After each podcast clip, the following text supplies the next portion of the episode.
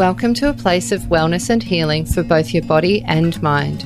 Get ready to live a happy, healthy, energized life that totally rocks. You're listening to Straight Talking Natural Health, a no BS podcast for busy women who want to ditch the fatigue, find balance, and feel great, with your host and naturopath, Jules Galloway. Today's guest is quite simply one of the warmest, most approachable, most intelligent, and well researched practitioners in our industry. She's a bit of a, le- a, legend when it comes to skin issues, and some of you may know her from her social media where she is known as that naturopath. But her interest and her zone of genius took a pivot in recent years when she became very sick due to exposure to mold and water damage in her home so much so that she had a very serious case of mold illness and CIRS, also known as chronic inflammatory response syndrome.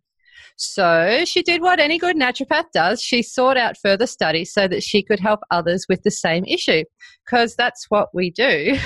she threw herself into the world of building biology and is now a qualified mold testing technician. She doesn't do things by halves. Mold illness is a huge issue in Australia. I see so much of it in practice at the moment, and it's often mistakenly diagnosed as adrenal fatigue or chronic fatigue. So, I've got this wonderful human on the show today to do a deep dive. So, without further ado, please welcome to the show the super lovely Amie Skilton. Oh, Jules. wow, I'm glad no one can see my face because I am blushing right Aww. now. Sweet introduction. and thank you so much for inviting me on. Oh, I'm so excited about this today because this is a really big, passionate thing of mine because, like, I've had exposure to mold myself. I mm. see this all the time in practice. Uh, and, and because I, I talk to people a lot about adrenal fatigue, I often get people who come to me and they go, Oh, I think I've got adrenal fatigue. And then once we've had a consultation, we're like, it's mold illness. Mm. So tell us a little bit, a little bit about your experience with mold illness straight up. Because um, mm. when did this happen, and how did it all unfold for you? So it was 2017 where I went from being a healthy woman who really didn't have any health complaints, even though I was 37 at that time, um, to being completely physically and neurologically debilitated to the point where I couldn't string a sentence together. There was a point where I didn't know my own name.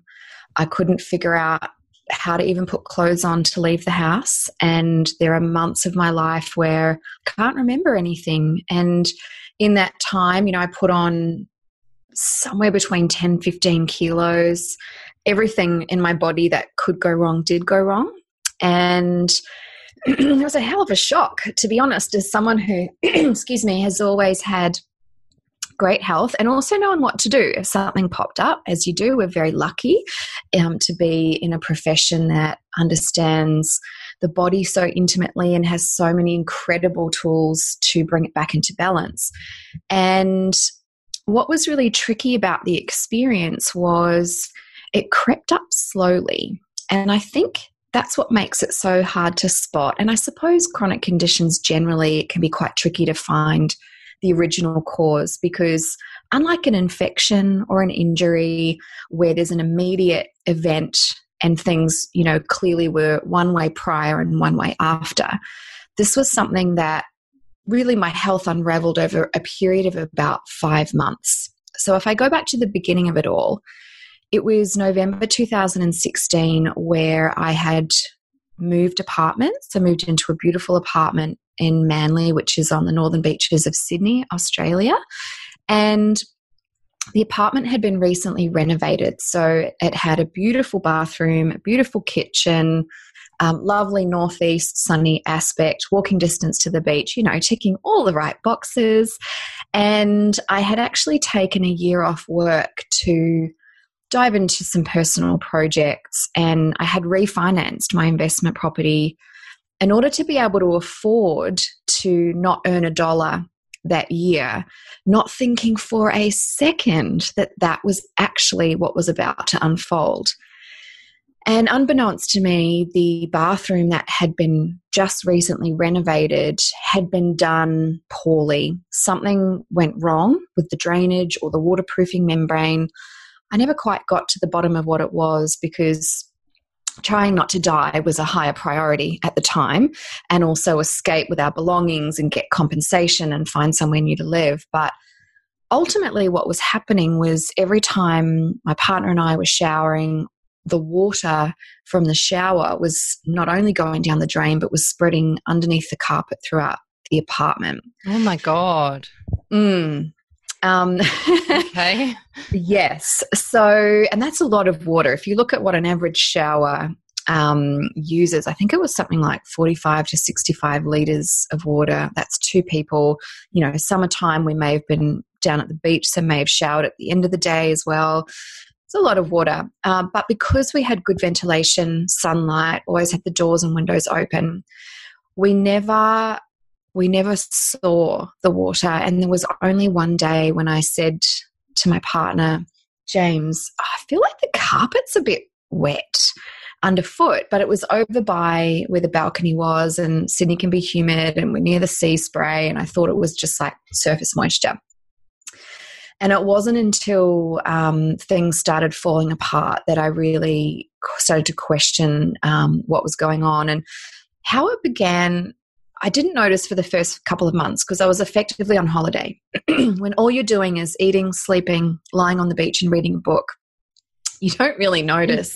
your energy's not good, your cognition isn't good because you're not studying and you're not really using your brain. And I was living in, you know, swimsuits and singlets and shorts. I didn't know that I wasn't able to fit into any of my normal clothes at that point.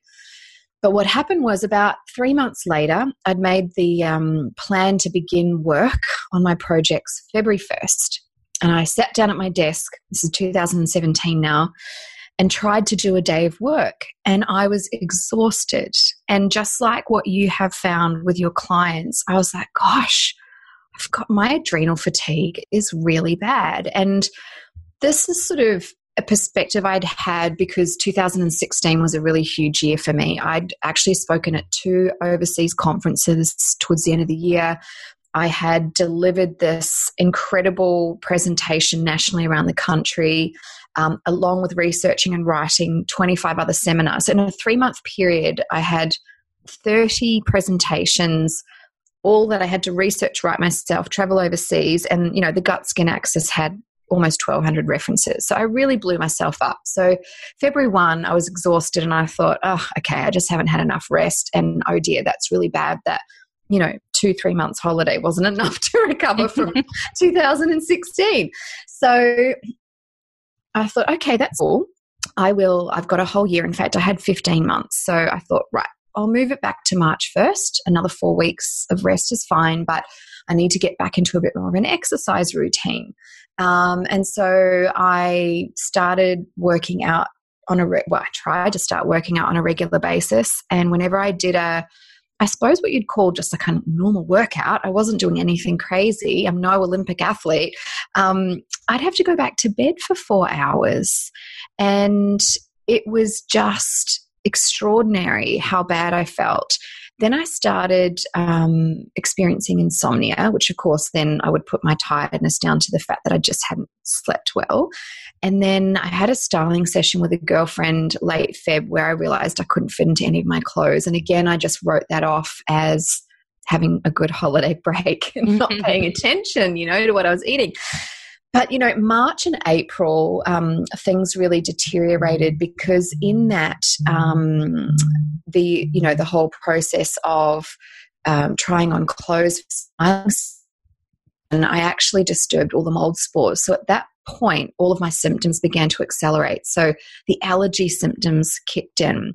So a lot of people think they have hay fever or they have allergies to X. But if you have got these symptoms that are outside the season, I'm telling you there's an environmental issue likely to be mold. And certainly for me, I had to start taking antihistamines, and even they didn't really help because that's how severe the mold was.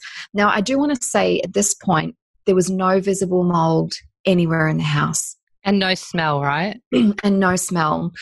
Um, it wasn't until April where the weather started to cool down and we started um, closing up the house a little more often that we would come home and it was barely perceptible barely perceptible, but it was like a tiny bit of a musty smell. And I just want to say before I sort of carry on about the symptoms, a home shouldn't have a smell. Rooms shouldn't have a smell. Wardrobes shouldn't have a smell. There should be nothing but fresh, empty, clean air. So, anytime there's an odor of any description, there is some kind of microbial activity happening. So, I now understand that to be a red flag. But yeah, at this point, I started losing stuff. I couldn't find my keys. Then I'd find my keys and I couldn't find my phone that I just had in my hand. I would park, you know, my vehicle on the street and leave the keys in the ignition. Or I'd park it somewhere and I wouldn't remember where I parked it. And things just got worse and worse and worse. And to be honest, it was sheer luck that I put two and two together. Two things happened that allowed me to see what was really going on. Number one, when we first moved into that apartment, the strata reached out to get a plumber through. They said, Oh, there's a leak into the garage from the floor above, which was our floor. We think it's coming from your place. Do you mind if we send someone in to have a look? Sure, that was pre Christmas. Never heard anything, which is why I thought it must be fine. And then a few months later, like in April, May, um, a friend of mine on Instagram also shared about a leak that they'd had and mentioned mold, and the penny just dropped.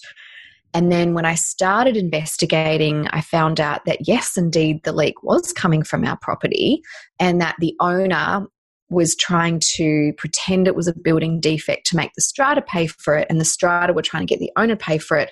Meanwhile, they all left us in an apartment that was actively leaking for five months. So, oh my God. you can imagine the rage and the distress. Um, but at that point, you know, I was going to sleep at night and my lungs were burning. We had to move the bed into the lounge.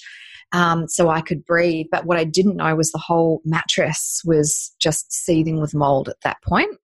Um, and so I was lying down on this mattress and, and breathing in um, mold at night. So my, I could actually feel all of the branches of my airways. And yeah, it was so that was my first experience of a toxic mold exposure like that. And it's like when you've been damaged or poisoned by anything, your body then becomes a highly sensitive instrument to detecting it in the environment.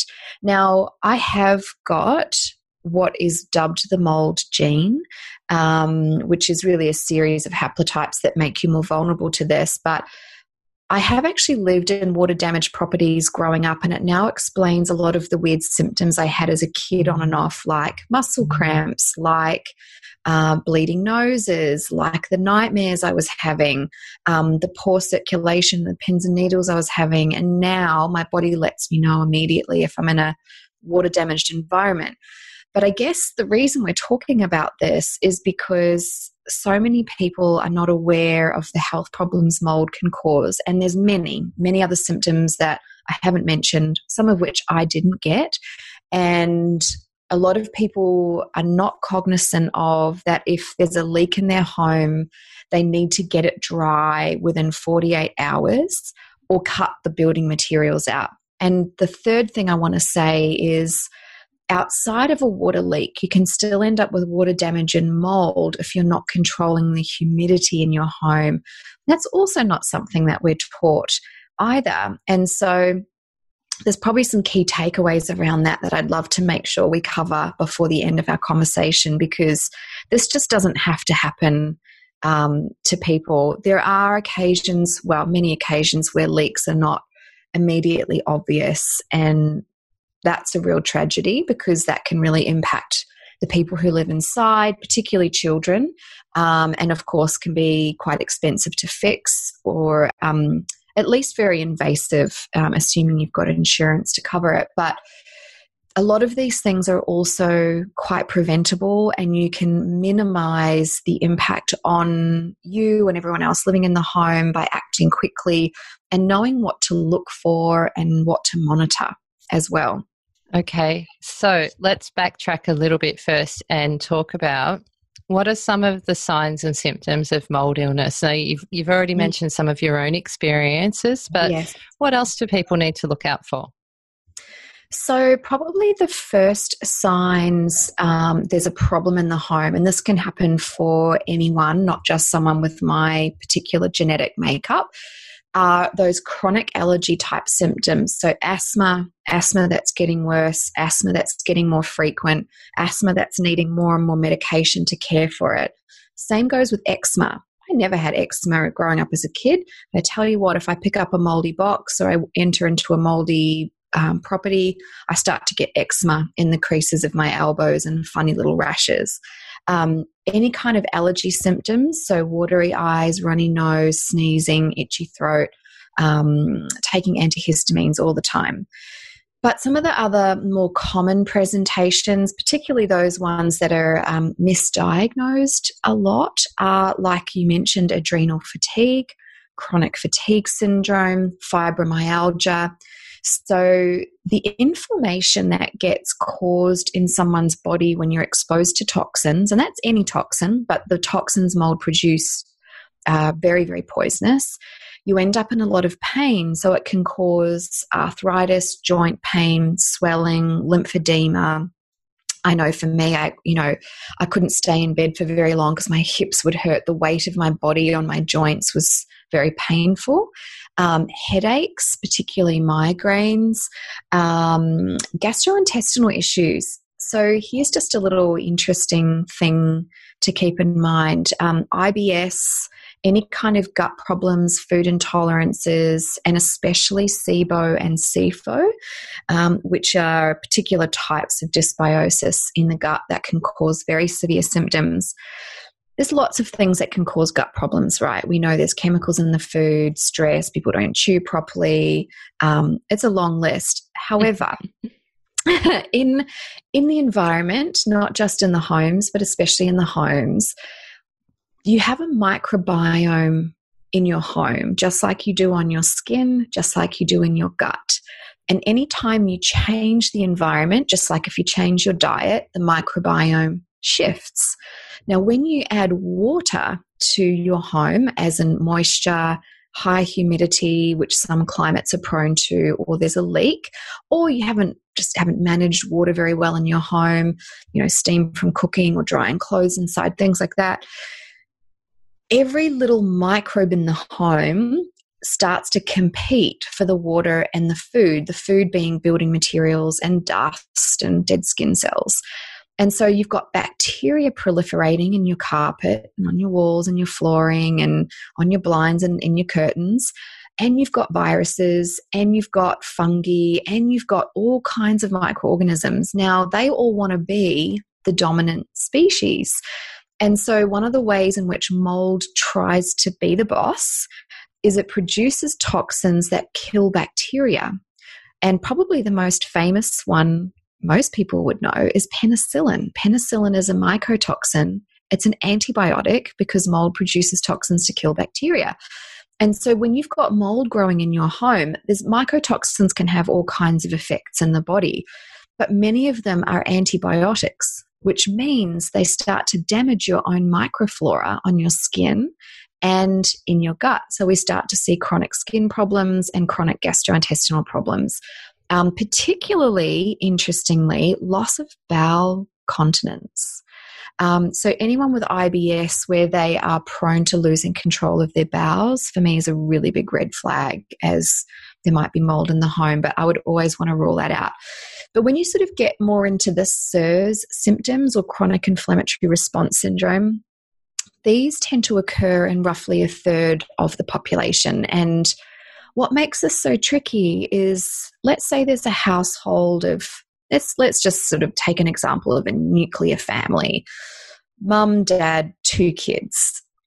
Not everyone, statistically speaking, is likely to have the mold gene which means if one of the parents gets really sick and maybe the kids are fine, or maybe it's one child and one parent and the other two are fine, it can be very hard to accept that it's the home making them sick when the not everyone is being affected in the same way. But in those of us that have this genetic makeup, we can't clear the toxins mold produce the way other people can, which means at the part of our immune system that's not specific, they're like Wild West cowboys, continues to function and produce inflammation that then causes all of this other damage down the line. So it damages parts of the brain. You can literally measure this on a very special type of MRI. Some parts shrink, which is where we have memory impacted.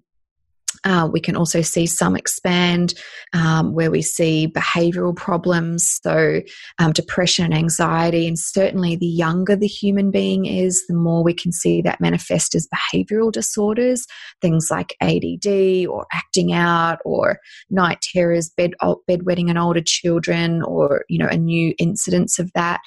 Um, we see nervous system damage. So I had uh, tremors. Um, we start to see damage to um, parts of the brain that um, regulate biological functions. So, one of the things that happens is you start to urinate more. It looks a bit like diabetes, except it's not. And you start losing um, a lot more electrolytes through the urine, which then causes you to get muscle cramps really frequently and to shock yourself a lot when you touch things with a buildup of static. So we see a lot of different symptoms that seem really unrelated. Like if you went to your doctor and said, Look, my eyes are watering, my memory's going, I'm getting muscle cramps, I keep shocking myself and my pets. Um, I am feeling dizzy all the time and nauseous, and I've got this metallic taste in my mouth, and I've got this and I've got that. That's 35 symptoms of CIRS. First of all, if they don't think you're a hypochondriac and refer you to a psychiatrist, they're going to send you to an endocrinologist to look at this and a gastroenterologist to look at your gut, and they're going to send you to a rheumatologist for the joint pain. And then they're going to send you to a, you know, this and a that. Neurologist. I've had clients yep. who've been sent to a neurologist, and then mm-hmm. the neurologist says you're fine. Mm-hmm. Well, they don't know what to look for. And I personally, I actually just had a very traumatizing experience with a GP, um, which I want to share because I feel like this is quite a common experience for people, especially if they're being impacted by a hidden environmental hazard. Most health practitioners, especially those that come up from an allopathic background, are not taught environmental medicine. And I have to say, even though I trained at an incredible college, there's a huge blind spot there too, which is why I'm studying what I'm studying now. I went to this doctor and I and I did that because on legal advice because the plan was to sue the owner because they actually knew about the leak and uh, ultimately allowed this whole experience to unfold. And, you know, I wrote down a list of my symptoms in order to be efficient. They don't have a lot of time and also to be really complete. And I got sort of 12 symptoms down, and the look on her face still makes me feel sick today. She just looked at me like I was a Looney Tune. And she was not only visually expressing her disdain for me, mm. she also cut me off and said, What else have you got? Is that it? Is there any more? It was so goddamn rude. I can't even tell you. And she ran all of the basic biochem that they would, which is, of course, the first step. But they, if you don't know what to test for, you won't find it. So she she took great pleasure, I also might add, at the follow up appointment, telling me everything was perfect and I was perfectly healthy. I mean, yep. talk, talk about gaslighting. On what planet does another human deny someone's account of their experience? But anyway, what was interesting about that was my whole body was on fire. I could feel my nerves burning at night when I went to sleep. And it was, I actually started having anxiety around going to bed because it's in those quiet, dark moments that you can feel what your body is telling you much more loudly than at any other time. And and she tested ESR and CRP, which are kind of the standard GP tests for inflammation. But there's over 180 different inflammatory markers um, to look for, and certain ones are triggered by certain things. And those two were perfect. So on that very limited basis, she said, You're fine, you're not inflamed. But when the correct markers were tested for, I was off the charts. And so, and for me, uh, the reason I'm sharing this is I'm a health professional. I've been in this um, arena for almost 20 years. I feel very empowered around my own health. Obviously, feel um, fairly educated, and I have an incredible network of other naturopaths and health professionals I can lean on and turn to and see. Um, and I felt absolutely terrified for my life. I felt heartbroken at the experience I had. I was disgusted with the attitude um, that I was on the receiving end of. And it really shook my faith in humankind and medicine. And I thought, if this is my experience and I have all the tools in the world, how does it feel to be a non medical professional at the mercy of arrogant, ignorant, gaslighting professionals? Um, so yeah, there's a laundry list of symptoms and and it can just be so hard because they're so they appear to be so separate from each other. And sometimes you can am I crazy? like am I real is this really happening to me? This is wild. And but you just have to know that you know your body best and trust yourself and keep going until you find someone who has the experience and the insight to at least hear your story and go looking. You can forgive someone not knowing something, but I think it's unforgivable for someone refusing to look, in my opinion. Yeah, and what you're saying is so true for so many of my clients as well, where we'll get the test results back and I'll actually show them the results and say, look, this is what we found. We have found something. And the, it, it's interesting because uh, you would think that when someone gets that sort of news, they would be upset, but they're just relieved. They're like, mm. and they, mm. they often say to me, so I'm not crazy then? Is this the proof that I'm not crazy? Can I go back to my mom or my husband or my, you know, whoever it is in my family who doesn't believe me and can I show them this and and how do I explain to them that I'm not crazy? Because yeah. it's just they've had so many people tell them that it's fine and that it's in their head and they've been offered a myriad of antidepressants and anti-anxiety meds and yeah it, it's it's so disempowering and i you know I, I feel like you only got to the bottom of this because of the training that you had and the profession that you're in and the network that you of people that you have around you. Yep. Uh, it's it's so much more difficult for someone who doesn't have that that medical or, or naturopathic training behind them.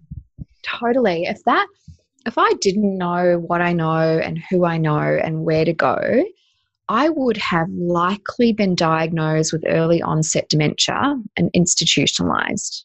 Holy no crap. Question. Yeah, no question. I mean, we probably wouldn't have continued living there anyway.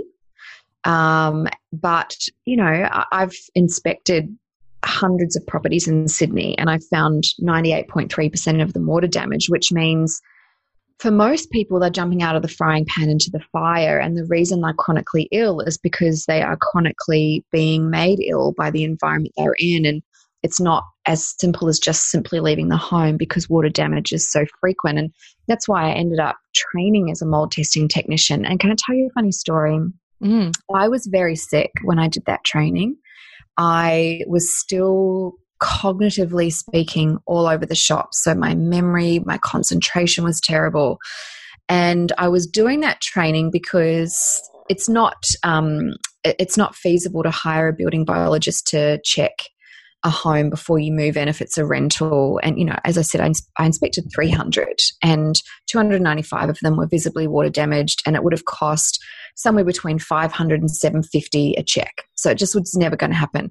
So I thought, right, I'm going to invest, I think it was $1,500, $1,600 to become a mold testing technician, not because I ever wanted to go and assess people's properties, but I wanted to keep myself safe. But I was so sick and I had to I had to get an extension on the assignment because it was just taking me so long. I was so exhausted. But when I did the four day in person training, I sat next to the founder of the college, who's an incredible woman, Nicole Bijlsma, and she similarly she my lecturers at college. She's amazing. Yeah, she's she, been on this podcast. she's absolutely brilliant. She's an abs- she's one of my heroes, and similarly, she went through, you know, health challenges that led her to building biology and she started the college, Australian College of Environmental Studies, and brought building biology to Australia. I was sitting next to her in class and I was that adult. I didn't even know what page we were supposed to be on as as the the lecturer was taking us through it. And I felt like such an idiot. I felt so stupid. I'm sitting right next to this person that I admire and I'm a student of hers and I'm trying to get through this course and I can't even figure out what page we're on and where I'm supposed to be looking on the page. And I don't even know by what grace I managed to get through that course, but it then enabled me to finally find a, a safe home. It took four months and 300 properties. And then um, once I got there, within six weeks, I was 85% better on a naturopathic protocol, of course, but um, the protocol was just keeping my head above water while I was still in a, in a bad environment. So I think, you know, some people just think that their body is broken. There's something defective in their genes or it runs in the family, but perhaps what runs in your family is an environmental sensitivity that you're unaware of. And it's not till that you that's brought to your awareness and you know what to look for and how to avoid it that things can really change so i feel so so grateful because if i if that hadn't happened i absolutely would have gotten more and more overweight more and more exhausted i wouldn't have got, been able to get out of bed and i would have gotten to a point where i couldn't communicate anymore or do anything and um, i hate to say this but a lot of hospitals and other you know um, nursing homes and things are also they're environment is very poisonous. And so there isn't recovery for a lot of people in those places either because they are underfunded and not maintained properly. And again, most people don't know what to look for. That's actually, that just sparked something that I remembered as well that uh, if your home is okay, but you've got some of these symptoms, check your workplace. I had a client who had all of this sort of stuff going on Mm. And it turned out she was spending eight or nine hours at work every day. And there was a water leak pretty much above her desk. Uh, wow. So there's a big patch of, of water in the ceiling. And wow. once we got her out of there, all the naturopathic treatments started to really kick in. But mm-hmm. we were we were trying all kinds of things and she even moved house to a different house and she was still sick and we're like, What what have we missed? What have we missed? And it was at her work. Mm-hmm. Yes, it, it is quite common. Again, buildings are not maintained that well, humidity isn't controlled for. Um, building managers, a bit like residential rental properties, to be honest, commercial rentals, they want to put as little money in as possible and collect as much rent as possible.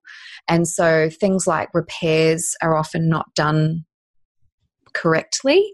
Um, and then the remediation of the leak is almost not even a consideration. And if it is done, it's not done properly. And we do, we spend a lot of time at work and that is another, probably the second most significant exposure. I do find public transport can be quite bad. Um, I've been on a train a couple of times between Gold Coast and Brisbane, horribly moldy, and, and you know, oh less God. than an yeah, less than an hour, and felt very unwell had to go to bed after that. Um, some hotel also, rooms. I've had it in hotel oh, rooms as well. hotels are the absolute worst. So pre COVID, I would fly around the country and sometimes overseas presenting, which would mean staying in hotels. Here's a really interesting um, anecdote for you. Before I got sick with mold illness, whenever I would travel, I was I would always travel with a bit of vitamin C, zinc, an antimicrobial herbal throat spray, or some lozenges, because without fail, I would wake up the next morning with a sore throat. And I think, like most people, I always put it down to the air in the cabin of the aeroplane. And I always just kind of wrote it off as that and kind of par for the course. Obviously, as a presenter, when I'm speaking, I can't afford to have my throat and voice affected. So I always traveled prepared.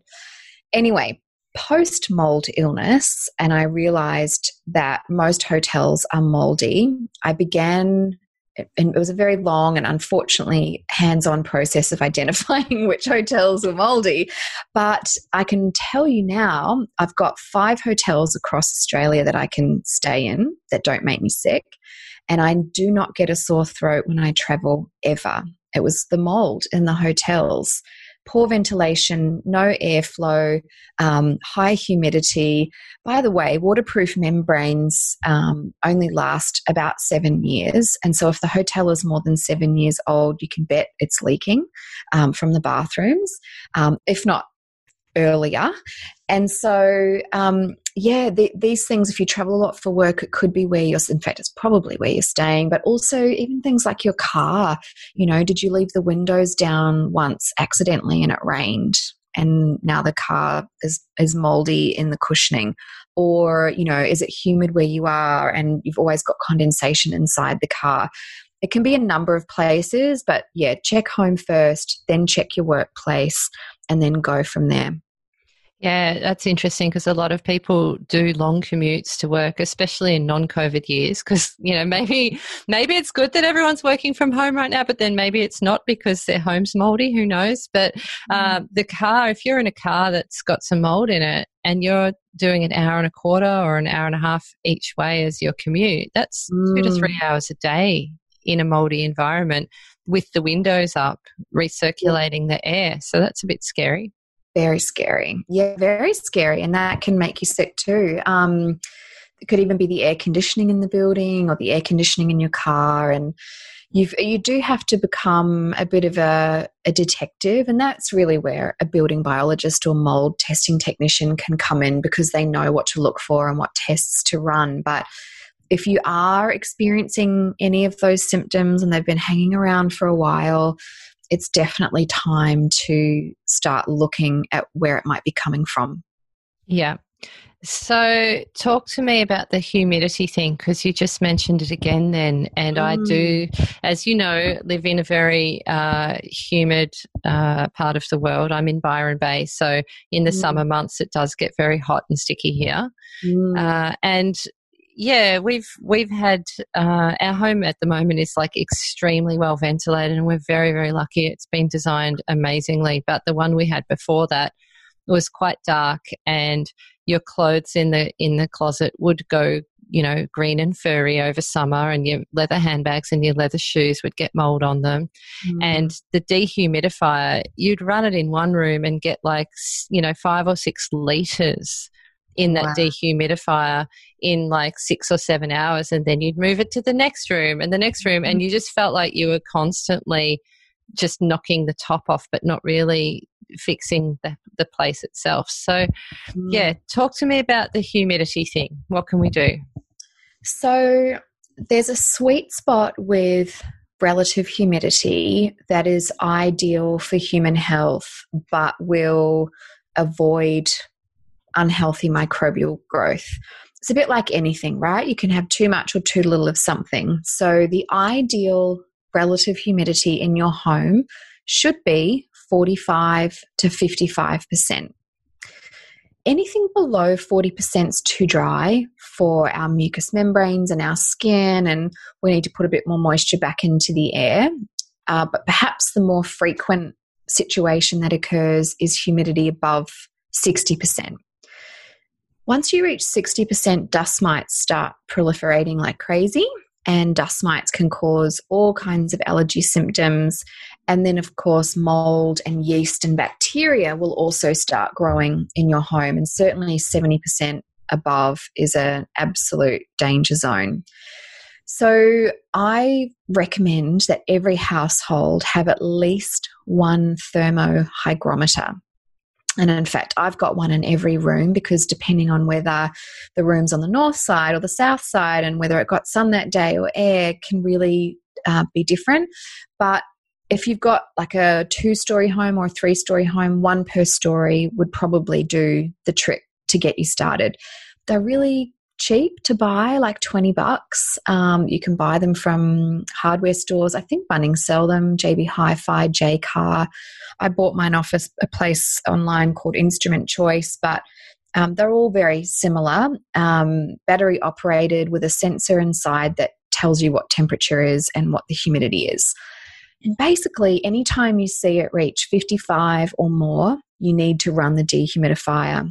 And that might mean that you end up investing in one for the very first time. Um, air conditioning, by the way, does have natural dehumidification properties.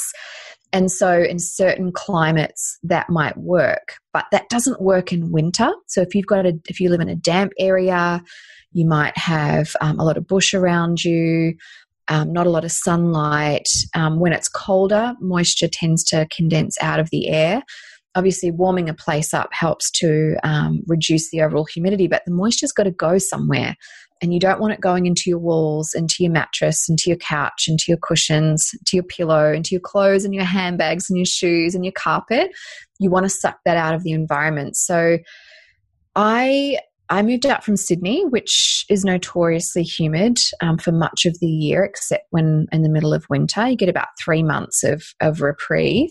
Um, but I have moved up recently, not too far from you, Jules, um, yeah. into yeah, into Kingscliff. And um, it's been a little alarming that the humidity is so much higher um, and is elevated for such longer periods. So, you know, I've seen it 70 and 80 here. And um, and we've got, yeah, one dehumidifier upstairs and one downstairs. And it is, it's a juggle. Mate, you haven't even sat through a summer up here yet. You wait for January. oh. I'm terrified. Proof that's nothing up here. Seriously. Oh, God, you just me. wait. you know what we're going to have to do? So in Sydney, we would, um, it's, it's a bit of a juggling act, right? When it's humid outside, you actually need to shut all the windows and you need to um, like run the dehumidifier and stop the, the moisture coming in. But of course, you want fresh air and sunlight. So what we're finding we're doing is we're leaving the um, the bedroom windows open at night when we sleep, but then we close up the bedroom and run the dehumidifier in the wardrobe and in the room during the day. And then we swap it over to the lounge at night. The lounge is open during the day with fresh air, and then we close it at night to dry it down. And then um, my husband and I, we've got our offices downstairs. So I run the dehumidifier, um, depending if he's got clients or not, during the day and his and overnight and mine or vice versa.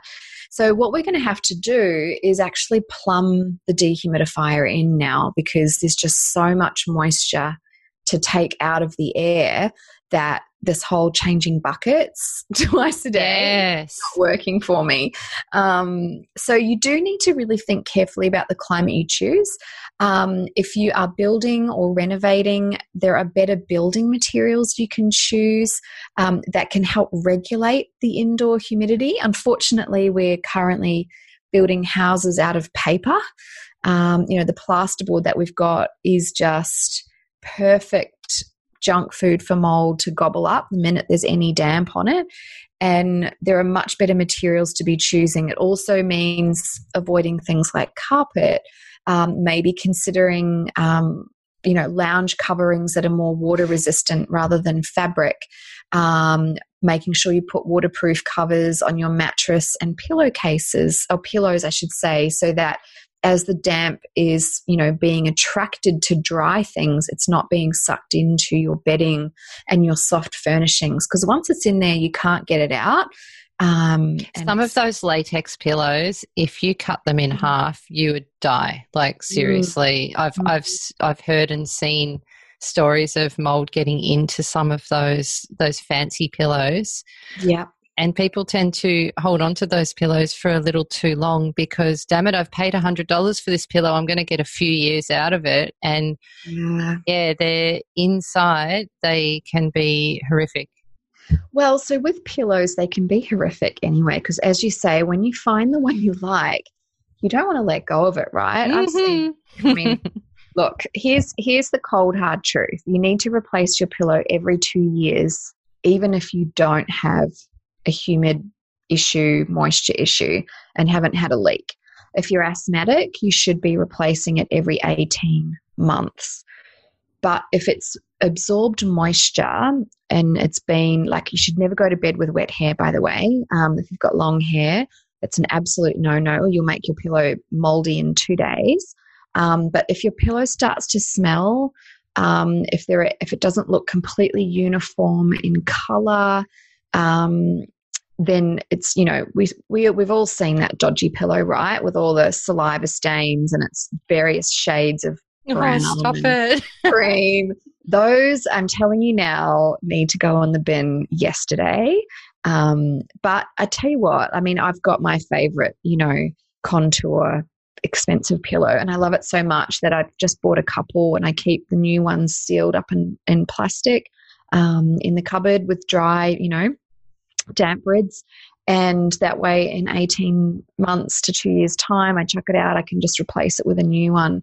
Um, but yeah, that they are unfortunately very popular places for microbes to grow. And there's nothing you can do about that other than to control the moisture. So that's really what it comes down to um, is managing what happens to the moisture in your home. And I suppose in addition to the monitoring the humidity and running the dehumidifier, there's probably a couple of other tips um, that are important to share. So, in the event there's wet weather, um, you might dry your clothes in a dryer, and if it's not a condenser dryer, the moisture's coming out into your home. So, you want to make sure you're monitoring the humidity and running the dehumidifier. But if you're drying clothes on, say, a clothes rack, you want to put it in the smallest room possible and run the dehumidifier in there. The dry the clothes will dry much faster, but it stops the moisture going into the room and into the furniture that's in there.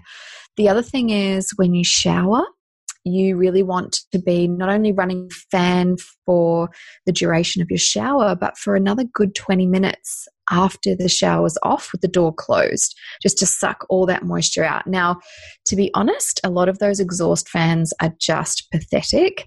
And so, um, you know, opening a window or putting the dehumidifier in there would be a good idea at, at the end of the shower. Anyway, all the family showers would be a good idea. And of course, running the exhaust fan when you're cooking, boiling, steaming things. Um, just always just think about where is that water going to go and you just don't want it absorbing into your walls ceilings flooring and furnishings. Yeah and sometimes the the exhaust fans suck everything up into the roof but mm. there's no vent on the top of the roof to let it out into the outside world. So then the steam's going up just into the roof cavity of your house. Is that correct Yes, and this is something that just really upsets me. The Australian Building Code has got some major pitfalls in it.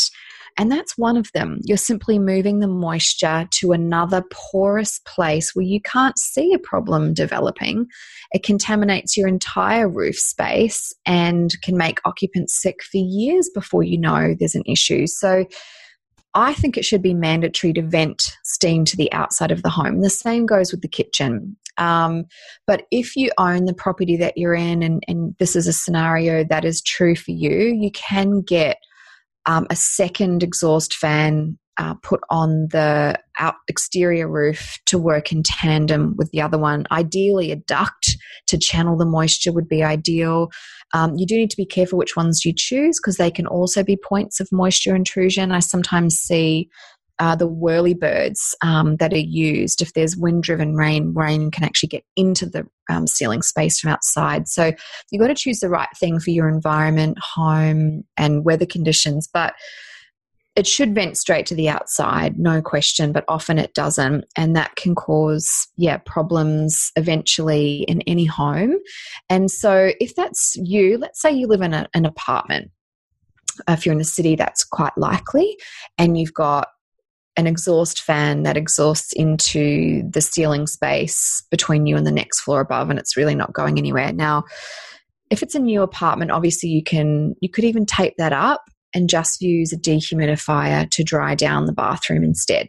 If you've got a window, of course, open that um, while you're showering, and then once you've finished showering, you can, you know, close it up and run the dehumidifier. But yeah, that is a big issue. The waterproof membranes are also a big issue. And actually, I'll share one other thing um, because you know, people following your podcast, I'm sure, are really passionate about their own health and wanting to do the right thing, which means at some point, if they haven't already, they're probably going to change to using natural household cleaners.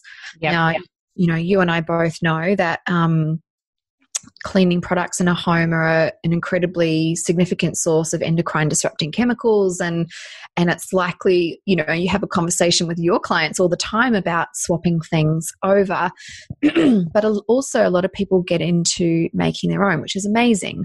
But i want to point out any essential oil that has a degreasing action. So, essential oils that contain D-limonene, for example, which is citrus oils and eucalyptus, will actually break down waterproof membranes and degrade. yes, I know it's quite a bomb.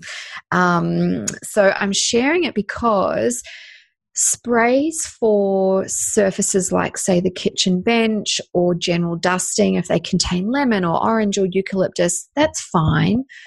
Um, you can also use those to clean the insides of your sinks or your toilet. However, you do not want to be cleaning um, waterproofed areas with tiles like your shower cavity or your bathroom floor with those oils because they're actually potentially going to accelerate the degradation of the waterproof membrane. And so you want to choose other ones like rosemary is a good option, for example. Um, there's plenty you can choose from, but just avoid the citrus ones and the eucalyptus ones. Otherwise, you know kind of swapped one problem and creating possibly creating another one down the line. Wow. Okay. There's so many things. So so many things to think about.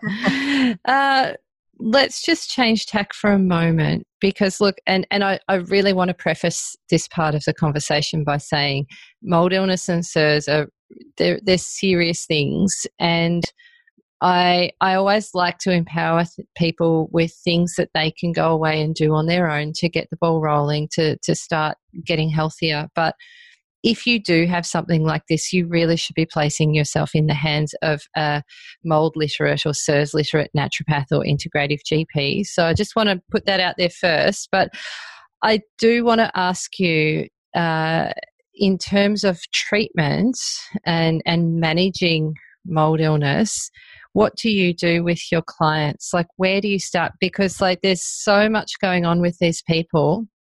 Uh, what sort of things do you do? You work with diet? Do you work with supplements? Do you work with herbs? Do you use binders? Uh, talk to me about what what you would do with a typical client. So, if a client has mold illness and they're going to see someone for that, there are two major pieces to the puzzle. The very first piece is getting away from the environment that's poisoned you, the water damaged environment. And this can arguably be the hardest part because if you own your own home and then you've uncovered the fact that it's riddled with toxic mold because, say, there's been a slow leak in a pipe over a couple of years, it's not that easy just to pack up and go and move somewhere else, especially if, if you know you've got other people as part of your family unit.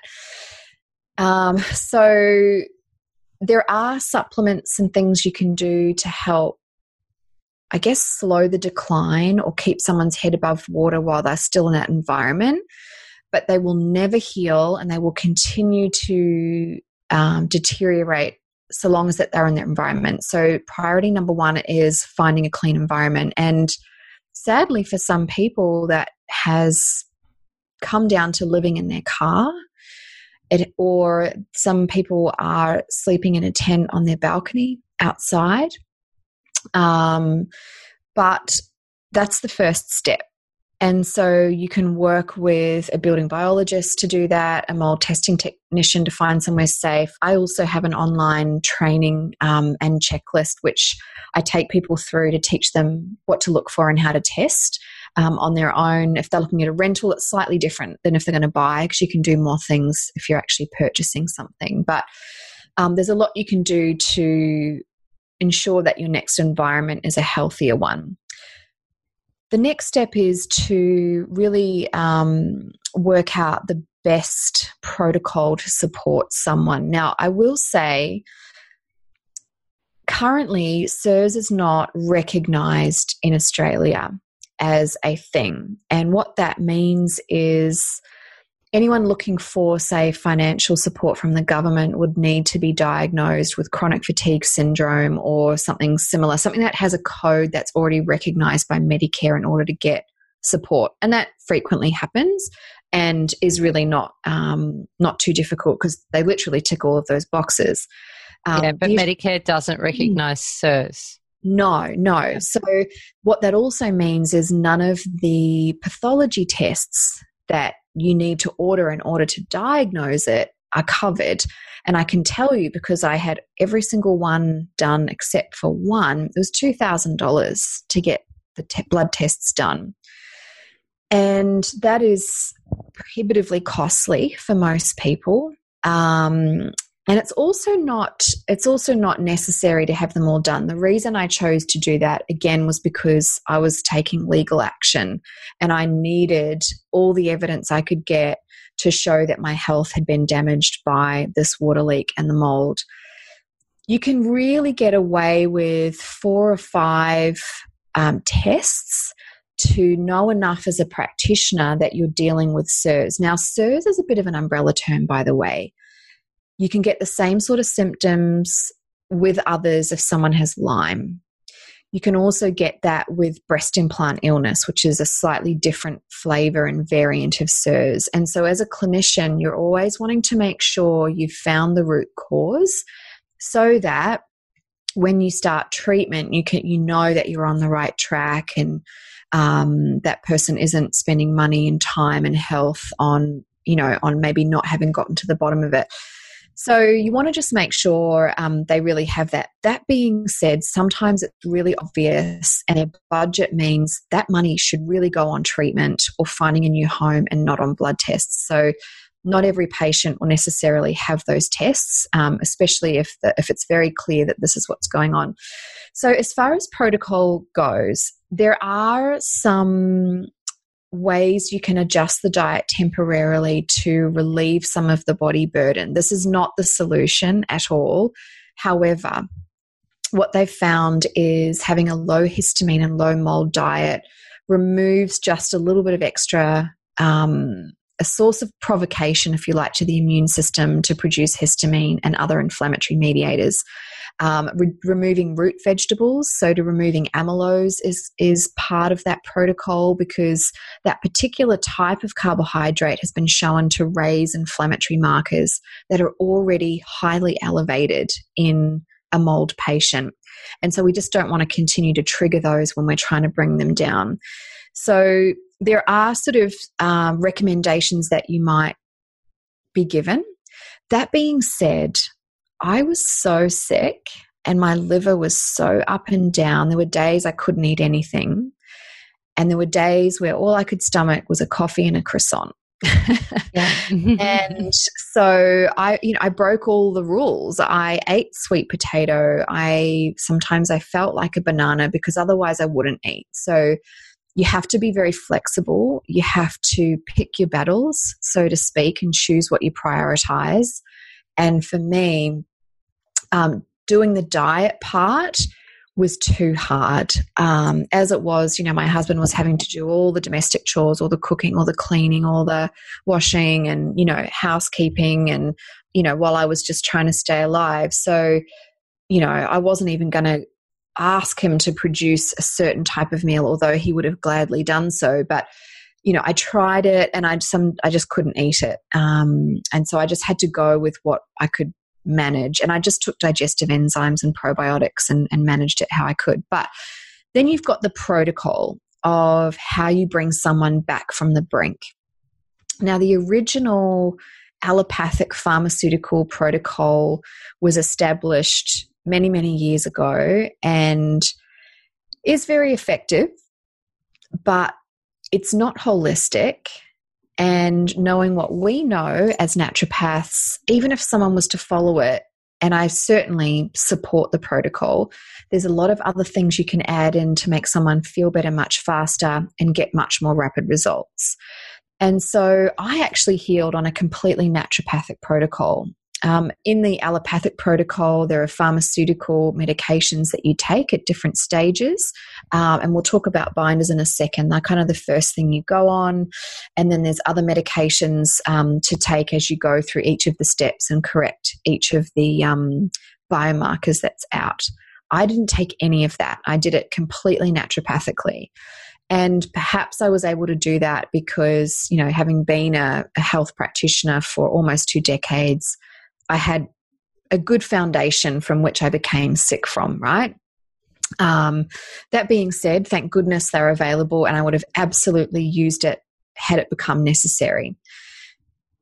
Naturopathically speaking, there's an equivalent to almost every single one of those drugs or strategies, including the binders, which is the next step after finding a healthy home. So, pharmaceutically speaking, the binder that is, or the type of class of binder that's recommended is a type of drug that binds cholesterol in the gut. In fact, it's an old fashioned cholesterol medication that works by absorbing the cholesterol that comes through your bile. Because, of course, through the bile is where a lot of our toxins are eliminated, including mycotoxins. And so it effectively acts like a sponge to absorb those toxins, preventing them returning back into your into your body.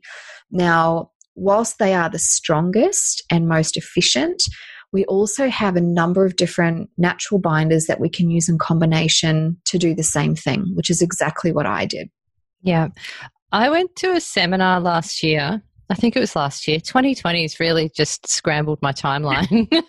I went to a seminar back back in the days when you could fly somewhere and go to a seminar, um, and it was all about chronic fatigue, and they they touched a lot on CIRS, and it was with someone called Dr. Andrew Heyman. Mm-hmm. Uh, he was really big on reducing the neuroinflammation first, without before you actually go in with some of those binders, because mm. he he's really big on having sort of like a process where you get that inflammation down as much as you can first. Otherwise, he yeah. said the binders can aggravate. Is that true for you? What's your experience? Yes, they absolutely can. Um, because what happens is, you know, our body, in its wisdom, tries to store toxins and locks them away. And certainly for mycotoxins being fat soluble, are locked away in adipose tissue, which is why so many along with the leptin resistance, so many CIRS patients put on weight. Now, some CIRS patients will lose, have a dramatic weight loss and just not quite scary weight loss and not be able to put any weight on. But for most of us, it's it's the opposite. And as you start to draw toxins out of the body, I know binders aren't an active detoxification product, but as you start to pull the garbage out, the body then starts to release more from storage. And if you don't have support in place, you can absolutely feel worse. Now, a small degree of intensification is not necessarily cause for alarm.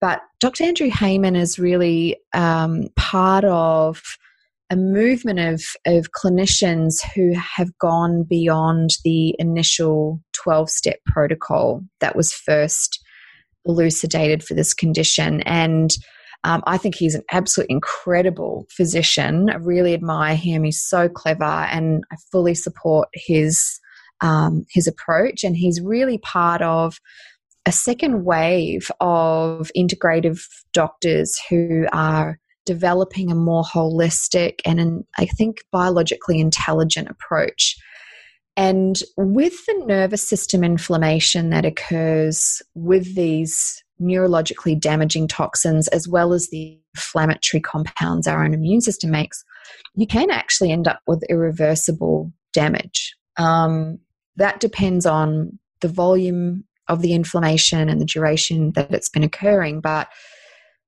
I truly believe healing shouldn't hurt. And so I think his approach, where he's looking to reduce inflammation before he starts to move the toxins out, is a clever one. Now, you could argue the inflammation won't go down till the toxin level comes down. But it's a real chicken and egg scenario. Yes, so, that's the problem I've had in, in clinic. It's like, well, how long do we wait before yes. we say, oh, let's just give you some binders? Yes, look, you've really got to take that on a case by case basis and you've really got to feel into the presentation of the patient.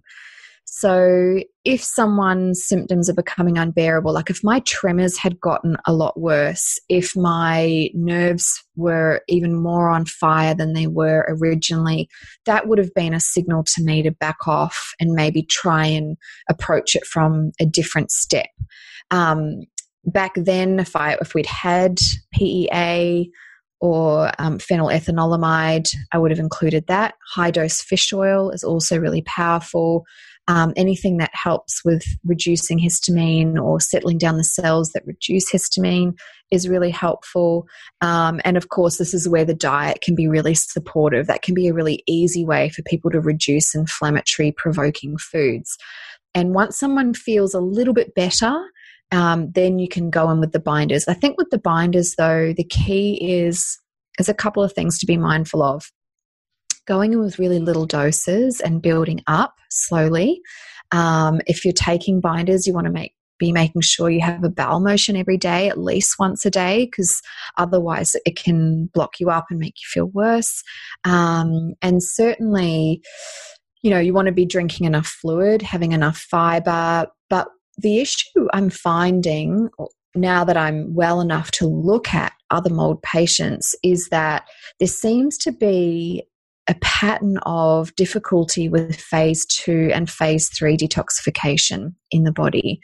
And so when you start to suck the toxins out, but the rest kind of get bottlenecked at the front of the tube, you get all of that oxidative stress um, and then, you know, uh, the inflammation. And so supporting phase two and particularly phase three with glutathione, I know I'm getting really technical now, but um, as a clinician, there's just a little bit more to it to help binders have the effect that you're looking for. Yeah, because if those binders are sucking everything out and you know and leaving the body via the gut we need mm. to make sure that the gut is working and the transit time mm. is good and that it's not yeah. just sitting in there for too long exactly mm.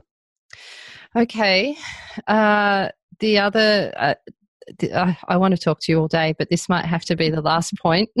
Sadly, we could do like a six-part series on this and still not get to no. everything. But I think, and, and again, I, I I really want to reiterate that that's why it's really important to work with a practitioner on this stuff because it's a huge huge, huge rabbit hole, this one. Like some mm. of us are spending years on study and there's still new things to learn all the time.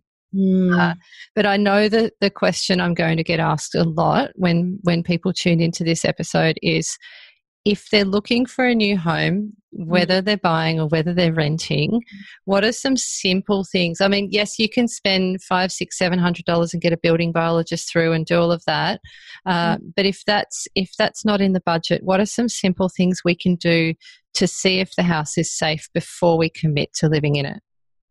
So probably and this is going to sound like I'm just tooting my own horn for the sake of it, but yeah, just call Amie, everyone. Just yeah. call me. so, so, I think I mentioned it earlier, but I do have a specific training that I offer that also gives you a checklist to tick off everything that you can possibly see and do in a property to reduce the risk of accepting and entering into a home that's water damaged. Now there are extra things you can do on a property um, if you're looking to buy it that you can't do in a rental. So, obviously, if someone's hoping for hundreds of thousands of dollars of your money, um, they fully expect you to do a building and pest inspection. And having a building biologist um, do an assessment, or if you were to do like a pseudo assessment yourself, is not something that they're going to decline or even worry about. But when it comes to rentals, um, particularly at the moment, things are so crazy. You've sometimes got 20, 30, 40 other people going through. Oh my God. In Byron Bay, there was one the other week 80 applicants. 80. Oh, it's, uh, it's honestly terrifying. It's out of control. And if you want to be, if you want to stand out as the best candidate to get that property, you do not want to be doing anything that's going to draw the attention of the agent and annoy them. Um, and so you want to be really discreet about it. You've also got 15 minutes in an open home max, sometimes only 10, to get around it and look at all of the things. So I will give you some key points in just a second, but if you know you're impacted by mold, you're recovering from it, or just for health reasons, you want to make sure you don't end up living in a water damaged home with a bad microbiome. Um, that is the best way um, to be able to do it yourself and not miss anything. But basically, there's a few key things that I can tell you you know, in our closing minutes. So, first of all, as I mentioned at the beginning of the talk, there should be no smell. So, if you walk in and there's any smell of any sort, um, you, there's a problem. Now, it could smell like dirty socks, it could smell a bit yeasty and bready, it could smell like cat urine, vomit, fermenting mushrooms, alcohol. There's even um, a VOC mold producers that smells like marijuana. Um, I tell you what, if, if any agent has, is burning a scented candle or has got some kind of synthetic fragrance, that is a massive alarm bell. You can just turn right around because they're trying to cover something up. Um, or beware the old house with the fresh coat of paint is all oh, I'm saying. Oh yes. my lord, I had one of them in Prahran in Melbourne. Mm-hmm. We nicknamed mm-hmm. it the House of the Rising Damp. We oh. only we only stayed six months, but oh my lord, we were like, oh look, this amazing freshly painted house. Wow, mm-hmm. that's so amazing to have so. a freshly painted house. Uh-uh suspicious. It's so suspicious. Um, and even new carpet, like a new carpet's good in the sense that if there was a problem and they fixed it, you've got a fresh slate from which to maintain it. But it, I always get a little Forest Whitaker eye when I see, you know, like fresh paint and fresh blinds. I'm like, uh huh, that was a condensation riddled, you know, moldy place. No thanks. Um, to be honest, I have a personal rule of no carpet um, because carpet um, within six to 12 months, if the place hasn't been managed for moisture, is going to be a problem. Um, so, but that's pretty difficult, um, you know, especially in the cooler states or cooler climates, you're going to get carpet. Um, but some key things to obviously use your nose, get your head into the wardrobes, um, get down on the floor. Um, make sure you're looking inside the bathroom and kitchen cupboards. Um, again, with the building code, with the use of braided water hoses in recent years, they tend to develop pinprick leaks within five years and can slowly cause water damage in cabinetry. So bring a torch with you so in those dark spaces you can look into the you know the bottom of the wardrobe and into the kitchen cupboard and bathroom cupboard and, and you don't even need a torch because that's mm. going to like arouse suspicion just iphone iphone, iPhone torch yeah the yeah. light on your phone yeah, yeah totally yeah. subtle best. Um, yeah. um, always look at the ceilings um, for ripples, bubbles, um, odd colors. Obviously, ceilings when they first go in are smooth and white. So if there's any darker patches, water stains, um, fresh paint stains, ripples, bubbles, um, buckling, warping, that's a red flag. Um, same with carpet color. If it's lighter carpet, you can kind of see, tend to see what's going on go and have a look where the bathroom is and the walls that are um, on the outside of the shower cavity. So the bathroom probably goes up against one of the bedrooms or maybe into the hallway. Go and look at the skirting boards, the flooring, and the bottom of the wall outside the shower. Um, and have a look again for any of those telltale textures or color changes would be really key. Um, also, have a look at um, where the building is situated. I mean, obviously, every building is going to have a north, south, east, and west face, but in the southern hemisphere, north, northeast facing is where you want to be. If it's a cooler climate, northwest is good for the warm winter, um, winter sun. Um, you want obviously plenty of sunlight and fresh air. So if it doesn't get natural sunlight, I wouldn't live in there. Um, if you're also sort of locked in a bushy damp area where you've got a lot of leaf litter and, and damp nearby, that's probably not going to be very good, or you're going to be running the dehumidifier all the time. Um, you certainly don't want to be on the ground floor where water is pooling if there's not good drainage around the property. And certainly in Sydney, where you've got rising damp everywhere, you want to be elevated. Um, you certainly don't want to be built right on the bedrock there. So there are lots of things um, that you can look at for the actual property. Check for missing tiles. Are the gutters clear? Um, are the eaves rotting or are they okay? Um, like, is that building well maintained or not? That'll tell you a lot about if a leak does develop, whether or not the strata are going to be on top of it or not. Um, but yeah, definitely your eyes and your nose will often find um, problems if you know what to look for and smell for. But if you really want to be serious about it, there's two other things you can do. Take along a moisture meter and a Swiffer cloth. Now, a moisture meter can be picked up very cheaply from somewhere like Bunnings, um, $50, $60. I suppose that's not too cheap, but it's also not prohibitive. And if you're worried about damp, assuming the place isn't brand new or has the showers have been recently used, get go with a friend or a partner. They can distract the agent in another room and you can apply the moisture meter to the plasterboard and the skirting board outside the bathroom. And you can see if it's wet compared to other walls in the home. You can also do that up high to see if there's a ceiling leak. Um, and if you're really serious about the place and it looks really good, a Swiffer cloth is something you can do an ERMI test with, and you can take dust samples very subtly and send it away, and that'll tell you whether or not the place is water damaged or not, or if there's been water damage there before. And so there is a lot you can do, even as a prospective renter, to avoid taking a lease on something that's going to make you sick. Now, it's not foolproof. Uh, of course, nothing is. And, you know, without taking air samples from the wall cavities, you can't ever know for sure. But if none of those other red flags are popping up, you should be able to rest easy in the knowledge that it's probably an okay place to be. Yeah. And if you are buying a house, you can put conditions in. You can put your offer in and everything and then you can say it's you know subject to the following conditions and one of the conditions can be like a, a building test. Well here's my advice about that. I don't know if it varies from state to state, but my understanding is if you put subject to building and pest or by the same token subject to a building biology report, legally you have to give the seller the opportunity to fix it up and you, and your contract is still binding.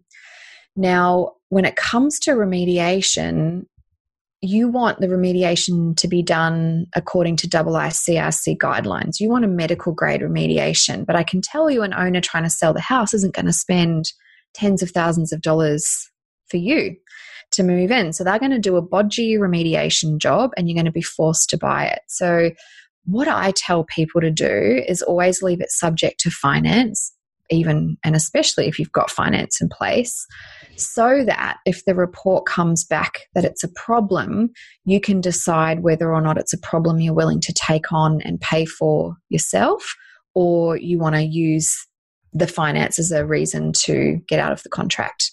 Um, so that would be my recommendation. Um, but obviously, in your own mind, your decision to purchase, of course, will be based on elements including the building biology report. And of course, a building biologist can do stuff you can't do as a renter. You know, they can get into the crawl space, they can get into the subfloor, they can take air samples from all of those nooks and crannies you can't see with your eyes. And you can do a vacuum ERMI as well, which is what you want to do if there's carpet, um, and get a really good read on the place before you hand over your money. Awesome. All right. I know there's lots to consider, and I know there's a lot of information uh, at your website and also on your socials. So, can you please let people know where they can find out more and where they can connect with you? Yes, absolutely. So, probably the best place to find me is if you're on Instagram at that naturopath. Um, I do have a Facebook page too. If you search my name, Amie Skilton, and that's Amie spelled A M I E, or if it's easier, you can just come and send me a message at my website at whatthenaturopathsaid.com. Amazing. Amie, I'm so sorry that this happened to you, but I'm so glad that you've turned this into a positive and you've you've found a way to heal not just yourself but so many hundreds and thousands of other people. So thank you so much for everything you do in the world. My love, you're amazing. Thank you so much, Jules. Appreciate the chat. I hope you enjoyed listening to Straight Talking Natural Health. If you like what you heard, make sure you hit subscribe so that you never miss an episode. Also, head over to my website at julesgalloway.com. There's a free quiz on there to see if you're at risk of burnout. I also have an amazing ebook called Heal Your Adrenals, which is a must for any woman with adrenal dysfunction, aka adrenal fatigue. When I'm not podcasting, I'm seeing clients all over the world via Zoom. I love working with fatigue, thyroid issues, autoimmunity, pyrrole disorder, mold illness, and complex cases, to name just a few. So why not book in and let's work together? All of this and more is available right now over at julesgalloway.com. That's all from me for the time being. I look forward to diving in with you again in the next episode. Bye for now.